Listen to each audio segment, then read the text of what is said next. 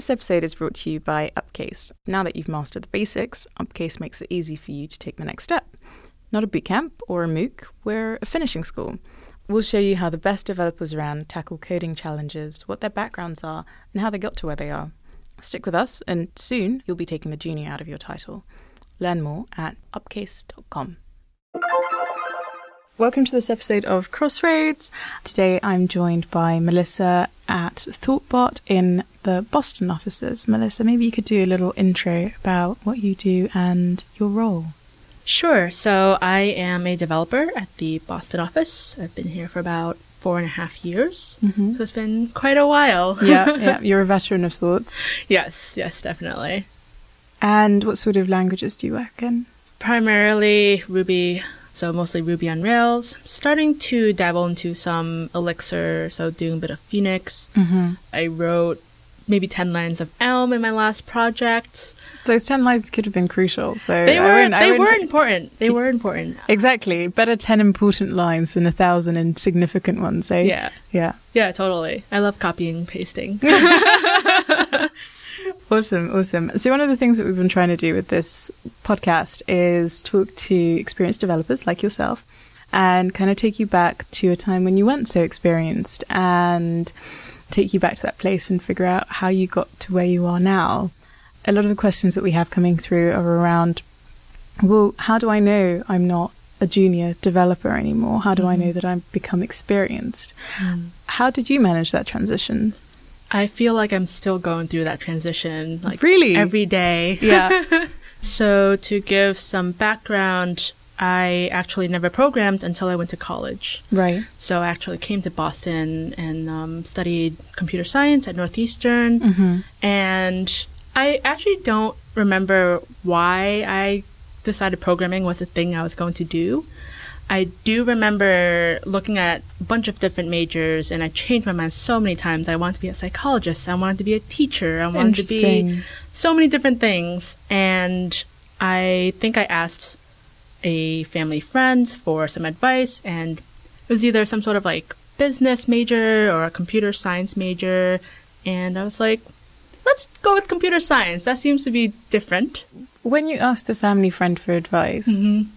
what sort of questions were you asking and what sort of responses were you getting to those questions? I don't remember what the question I asked was, but I do remember that he said that computer science and finance were in high demand.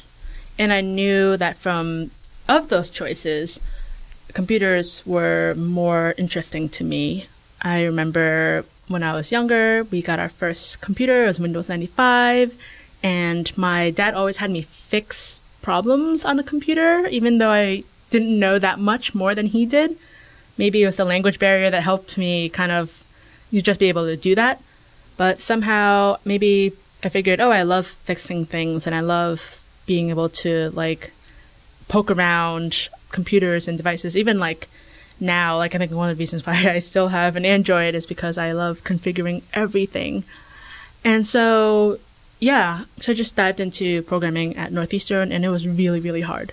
I don't even know how to describe it. I remember definitely my freshman and sophomore year at college, I remember calling my mom in between classes and crying and telling her I want to change my major, I want to change schools, I wasn't making friends, and I don't understand what I'm learning.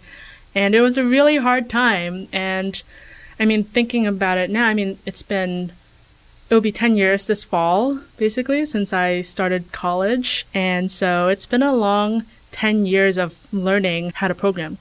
And I, there are still days, even more recent days, when I feel like I have no idea what I'm doing. Right. I feel like I'm just constantly leaping in a way. Like I will, but I don't never know when I'm when. The next I leap am- is coming. Yeah, exactly. Right. Like once I, I'll know once I get there. Uh huh. It's usually when I'm like banging my head against something really difficult, Right. and all of a sudden it's like an aha moment. Sometimes just getting some sleep over it. I like dream in code. Sometimes is really weird. That sounds pretty useful. If you ask oh, me. it's stressful. It's not. I don't know if it's useful. It's more stressful than anything. yeah, I I think it's one of those like this field is one of those like really interesting ones where you're just constantly learning because Right. things are also constantly changing Mm. and there are so many different ways to do the same things and i don't know i i guess i think about how to do things differently all the time and see if there's anything that i've learned in the past that can help me now but when i'm panicking hmm doesn't really help very much at that moment but all of that's to say another program before i went to college and yeah still a journey for me right now For sure, for sure.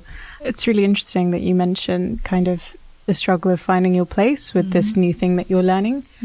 How important do you think the role of community has been in your programming journey so far? Oh, it has made the biggest difference. I think in college, I hung out with people who would go to all different sorts of events all over the city. I mean, Boston is a huge college town. Right. And so there are so many different things going on, especially we mostly went to a lot of MIT events. I remember going to Bar Camp, which is this unconference that they had every year or twice a year. I remember going to those events. I remember going to talks at MIT. We also hosted talks on campus as well. And just going to these things are so inspiring. Some of the topics are not programming. Some of them are just like more general tech things. Some of them are just general nerdy topics. Maybe it's like games or something like that. And it's just very energetic and very inspiring to be amongst other people who are so enthusiastic about learning new Yeah. things and learning about this stuff. And so I feel like I wish I had done more of it in mm-hmm. college. Unfortunately, compu- studying computer science means that it takes a, takes up a lot of time. right. So I think I would have liked to have gone to more meetups, Mhm. but it was something that I didn't really know about back then. Right. And now that I am involved in meetups and running them and attending them, I think that is that is huge. That's so interesting. Tell me more about your time in college, you know, finding out all of this stuff, extracurricular activities, mm-hmm. online communities because you've you've had a really interesting 10-year journey mm-hmm. whereby at the time you fin- you you started college you had no programming experience whatsoever. Mm-hmm. Then I'm assuming you graduated around the time the last economic crisis was. What was it like graduating into that environment? So I graduated five years ago. So by the time, actually, by the time I graduated, it was much better. Right. I remember having a few friends who graduated around 2007, 2009 ish, and salaries are so much lower than what you would get now, like fresh out of college. Right. And it was insane. I mean, there were still a lot of programming jobs, like more programming jobs than there were for, for people to take them, but much, much smaller market than there is now. Right. So personally, it didn't it didn't affect me individually, but I definitely see it affect my friends, Mm-hmm. and I think because of that, it has also affected the rest of their careers. Like even the careers right now, like there are a few of them who have actually moved away from tech because they just couldn't make enough. I mean, they started out with maybe a software job, software engineering job after college, but that didn't last very long Right. they moved on to slightly more tangential jobs, like maybe more IT-ish, maybe like, or maybe they traveled instead, traveled abroad. I know I have a few friends who went abroad to teach English, Right. that sort of thing. But by the time I was out, I was I was in a pretty good state. It was it was good. And the nice thing is that the college I went to, we had a co-op program. Mm-hmm. And so that actually helped tremendously. Like, so co-ops are basically like internships, Right. and it's actually built into our five-year program at the school. Mm-hmm. And so every six months, we would either take classes or work full time. Wow. Yeah. So by the time we graduate, on average, we would have about eighteen months Work experience. work experience. Exactly. That's pretty incredible. So- and that's quite unique. I don't know a lot of universities who do that. There aren't many, but it's becoming more popular. There are definitely several, definitely on like the East Coast, who do a co-op program, and I think it's becoming more of a thing now, Right. especially in tech for sure. It definitely gives us a more competitive edge because we have work experience before we even graduate, and I think that helps a lot. I know a lot of people, a lot of friends who it really gave them a great boost when they were looking for jobs for after graduation. This is really, really interesting. So you mentioned you've been here for four and a half years, but Mm-hmm. you graduated about five years ago. What were you doing in those six months between? So Not I- to interrogate your CV. Oh, no, I mean, I don't want this to turn into like. and so, can you explain this gap? it's okay. I actually just went back to one of my previous co-ops. right. I have a tendency of doing an internship or a co-op with an employer and then staying on while I'm in classes. And so in this case, like it was actually my last co-op, so I did that the semester before my very last semester in in college, and I continued working for them. And then afterwards, they wanted more help, and I didn't have anything lined up yet for right after graduation, and so I decided to go back there for several months. So by the time I graduated, I actually had been accepted into the apprenticeship program here at Thoughtbot. Right. Right. And so I was supposed to start that September after I graduated, but the company I went back to, they wanted a little more help for a few more months. I actually stayed a little longer and then pushed back my start date here. So it was it was good. It was really nice for them to want me enough to actually want to hire me full time too, because I was during that six months I was just considered a contractor essentially. Right. But they did offer me a salary, but the apprenticeship program was just something I couldn't pass up. So I decided no, and I want to take this risk. It's a three month thing. And back then, the apprenticeship program was a little different than how it was now, where you're not guaranteed a job at, at the end of it. Like, it was definitely, you're still, ThoughtBot was going to help you look at companies and help you find a job afterwards. And I just ended up staying, which is amazing. Awesome. Really, really awesome. So, you mentioned that you have in the past found immense value in meetups Mhm. and now are running a few of them. What are the sorts of pieces of advice that you would give for someone who's looking to round out their range of experiences and skills? Because a lot of people who we've had questions from think mm-hmm. that in order to become an experienced developer, you just need to be a better coder. But there's another school of thought which says, well, actually, you need to, you know, build up a lot of holistic skills around that. You need to mm-hmm. learn how to pair program. You need to learn how to be good at organizing communities of coders, et cetera, et mm-hmm. cetera. What's your position on that, and how do you feel about those sorts of different schools of thought around this issue? Sure. I am definitely in more of the latter Mhm. camp. I definitely believe that by just being amongst an environment that fosters learning and being excited about it, and it doesn't even matter if the topics that you're learning about aren't related. I think just being there, you I don't know how to describe it. I feel like you become more intelligent just by like through like osmosis of from other people essentially. And it's weird how that works. I don't I don't know if there's a science to that sort of a thing, but I totally believe that if you go to all these meetups, all these different events in the community and you meet all these people and you learn about all these different topics, first of all, the topics will round you out on its own. Just Right. knowing about so many different things The is, is amazing. Yeah. And then when you meet these people, you get to hear about different perspectives. And that matters a lot. I mean, in programming, there are so many different languages, so many different frameworks, so many different concepts. And maybe like when you're first learning, it's good to stick with one and then just run with it. Right. But then as you grow, you want to hear about other perspectives. You want to hear about how are other people approaching these things. And that's that's really important. And I think by going to these meetups, that's how you get that. And giving talks or doing mentoring Right. or doing volunteer work, that sort of thing.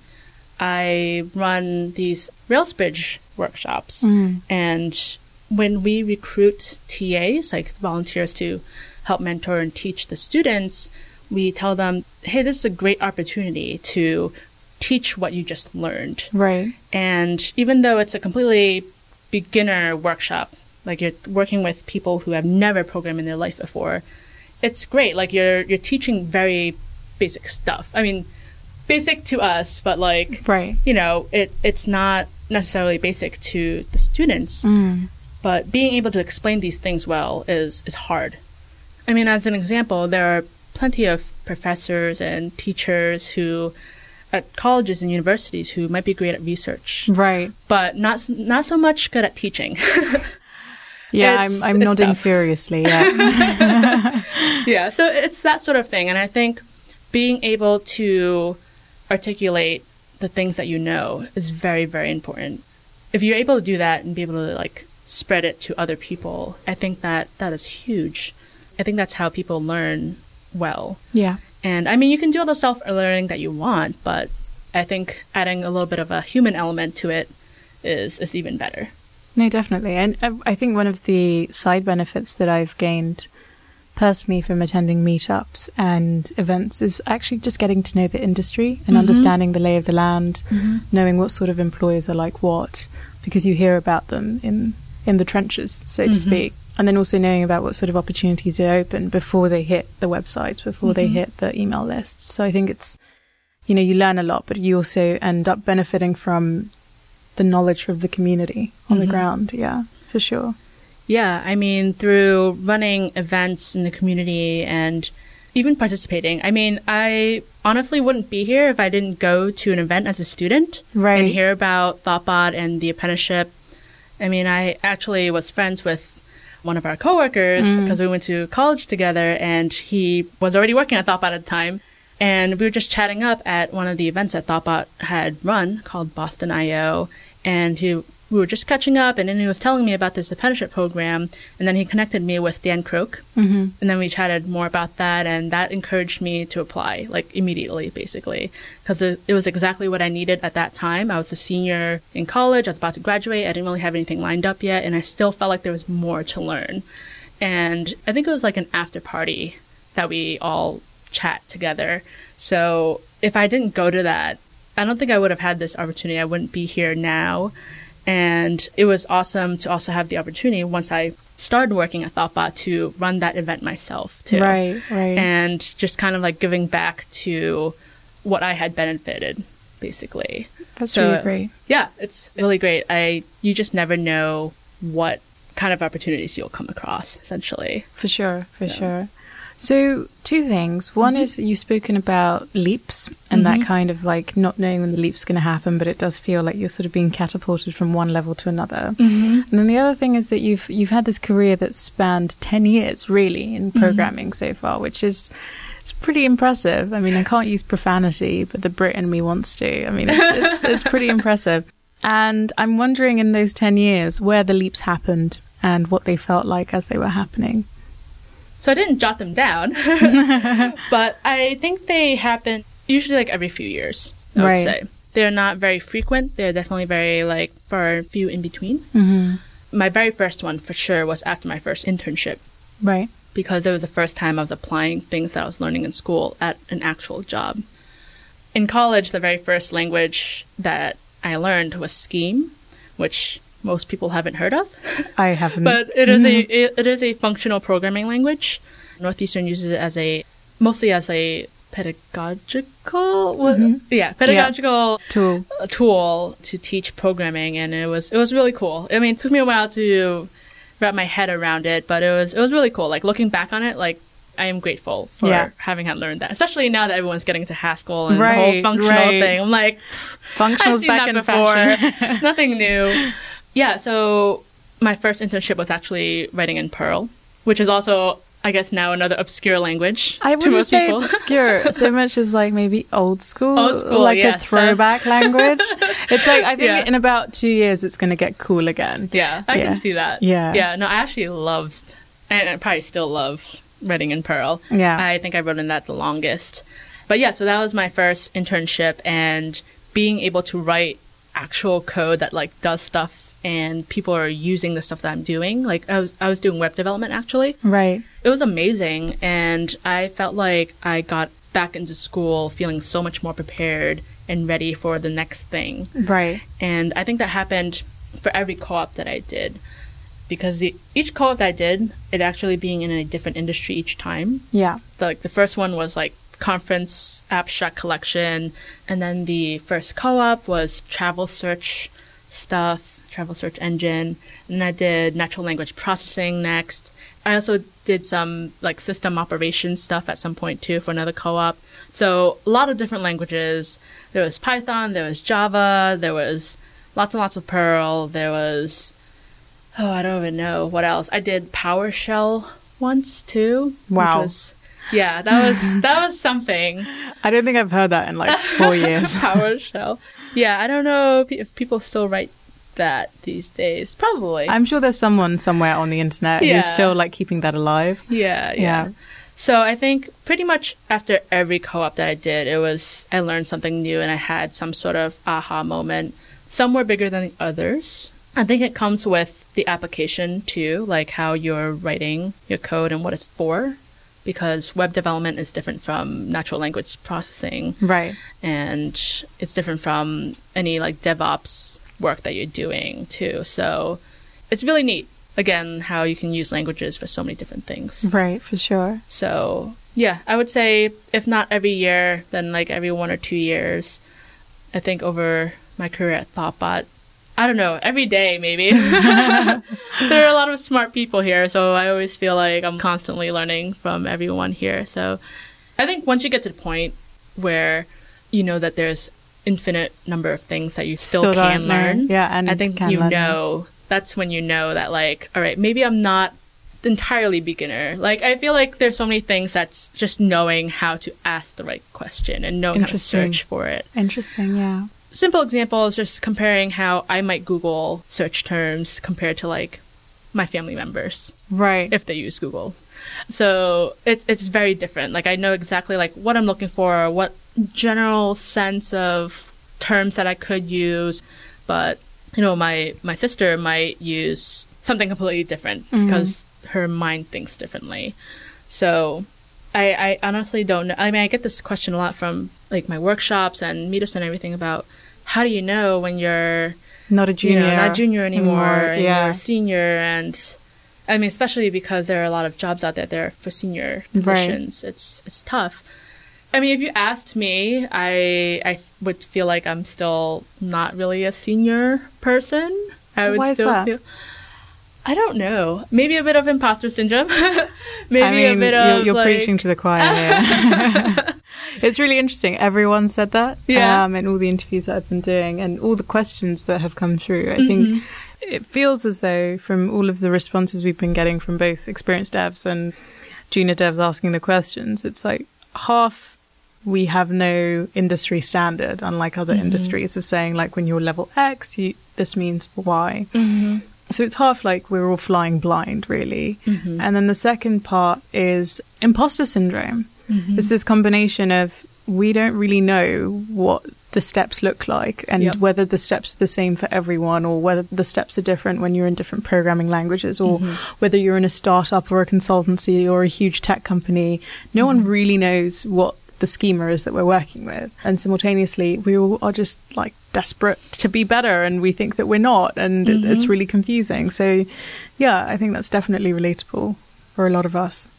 Yeah, totally. I think it's kind of a good place to be too, because I think it keeps you humble about about your learning. That's your really learning. interesting. That's really interesting. I'm going to dive deeper into that and play devil's apricot. Um, okay.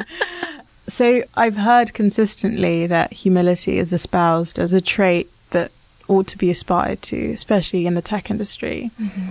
And of course, you know, we've seen what happens when humility isn't present and you get this idea of like chasing rock stars and ninjas and mm-hmm. like all these like abstract unachievable things. Mm-hmm. So no one wants to be a rock star really. No one thinks that they can be a rock star. So that's that's kind of out of the question. A few people do, granted.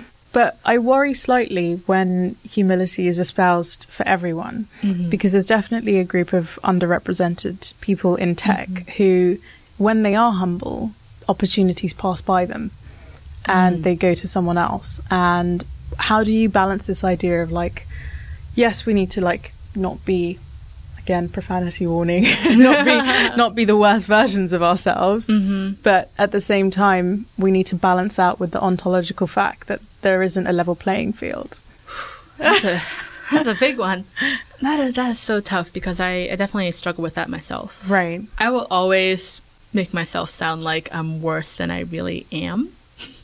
Yeah, uh, then, and maybe there are opportunities that pass me by, and that's a- it's that's it's something good- I've definitely been wrestling with over the last 6 months especially Mhm. with what's been happening in our community right yeah, and just thinking about like how can we find a way of empowering people to feel as though they're in environments which support them without them having to feel like they have to step out of their comfort zone in terms of personality hmm I feel as though you should be able to be shy or not you know, shouting from the rooftops and still get rewarded appropriately for the work that you do. I feel like that that shouldn't be impossible to dream for us or for our generation. But then everything that's been happening recently makes me think like, wow, we're really far from that. Mm-hmm. And are there are there other ways that we can be pragmatically approaching this and pragmatically kind of like saying like, yeah, we really wish that things were different, but right now we're here, and maybe we need to adopt X, Y, and Z strategies in order to ha- navigate this situations. So there are some things that I do personally to remind me that I'm in an okay state. Right. That there, I mean, I go through the whole lack of self esteem and like low confidence thing like all the time. And so some of the things that I've done maybe in the last year or two is actually writing things down that Awesome. I've accomplished Awesome. because these reminders are just so important to me because uh, when you're in the state of frustration and confusion and just you know downright crappy I don't Yeah. can I can I say crappy You can say crappy. You can say I crappy. could, I could use another word but uh, let's stick with crappy yeah so when I'm not feeling great I, I would look at these things even if it's just a small thing like my coworker gave me a really nice compliment in my PR or something like that like something like nice approach or like good call something like that like Yeah. something really really small it could be like that or it could be something bigger and it makes me feel good and it makes me remember that you know maybe i do know some stuff sometimes and i don't know like it sounds really egotistical in a way to like capture or like narcissistic to like capture compliments about yourself but i I would say not in the slightest.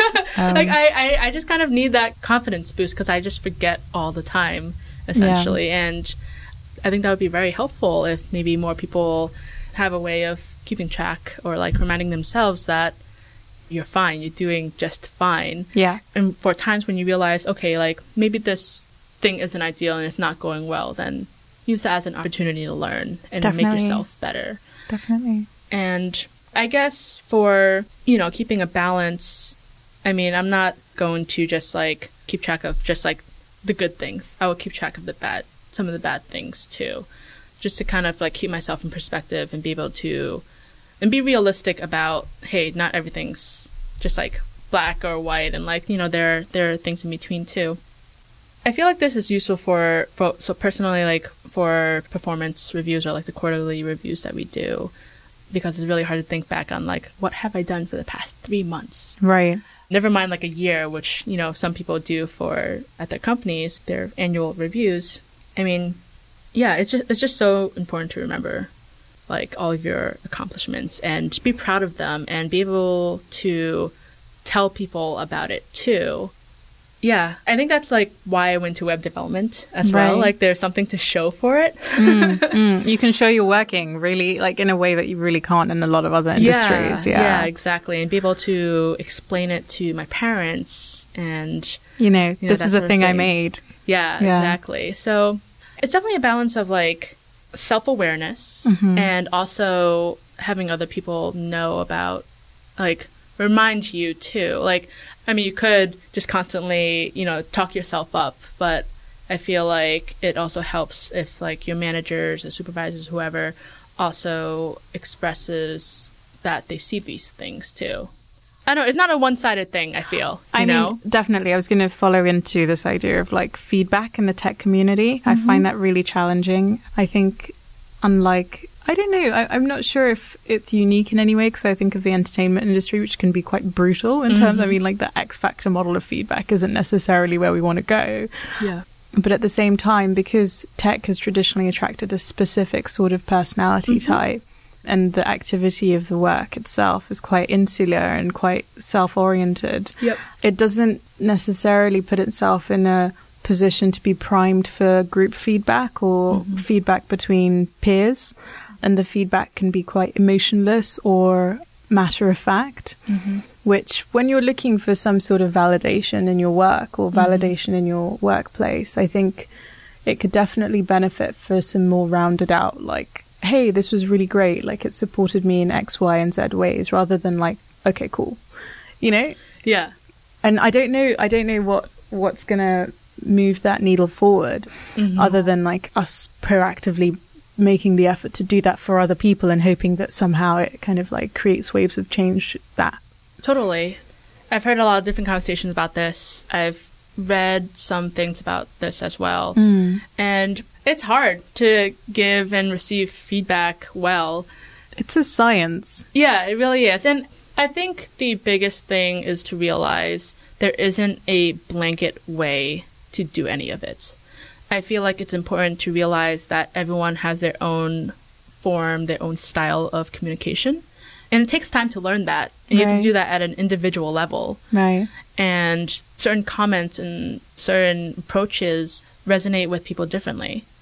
And I think that's just something that you have to remember and take into account when you're talking to people, especially in a large group. Mm. And constantly ask for feedback on, on the things that you're saying and doing. And I think that would go a very long way. It's really just having discussion about how to talk about things or how to communicate about things. Like it's it's very meta, but yeah, that makes the biggest difference, really. I mean, it's really easy to assume that people will, you know, take things this way or take things that way, but you can't do that. Like we are humans and we're all different. I want that as a t-shirt because I feel like some days we're forgetting this. yeah, it's, it's hard. Like in tech, the majority, you know, are you know white Caucasian men and all that stuff. But even then, they There's I- variance. I, I can't say that like they all communicate the same way. Like you, you can't say that. And like you know, never mind, you know, a more diverse set of people. Mm. Yeah, just remembering that we are individuals too. Right. I think just remembering that is good. And that will add a little more of a human elements to the way that we communicate. And I know, I try to talk to my coworkers as if they're my friends, if possible. Like you can share as much as you want or you're you know comfortable doing so. That's also like a your own form of expression too. And then maybe somehow, you know, your peers will pick up on how you communicate and how you receive their communication and you know It will set a standard. Yeah. yeah, Yeah. basically. I mean, just have to constantly gauge how to, you know, how to talk to people. You know, you were just saying before this, like, you speak very softly. So I'm not going to, like, yell at you. you know, so I'm just, like, constantly adjusting. And I, I think that's how it should be. And just, Right. you know, general communication with people. Definitely. Wow, this has been awesome. Thank you so much for Sure taking the time out Thank from you. your work to do this. I really, really appreciate it. And I think a lot of the listeners and the people who've been responding will appreciate this conversation too. so, yeah. Awesome. Thank you so much. Thank you. Cheers.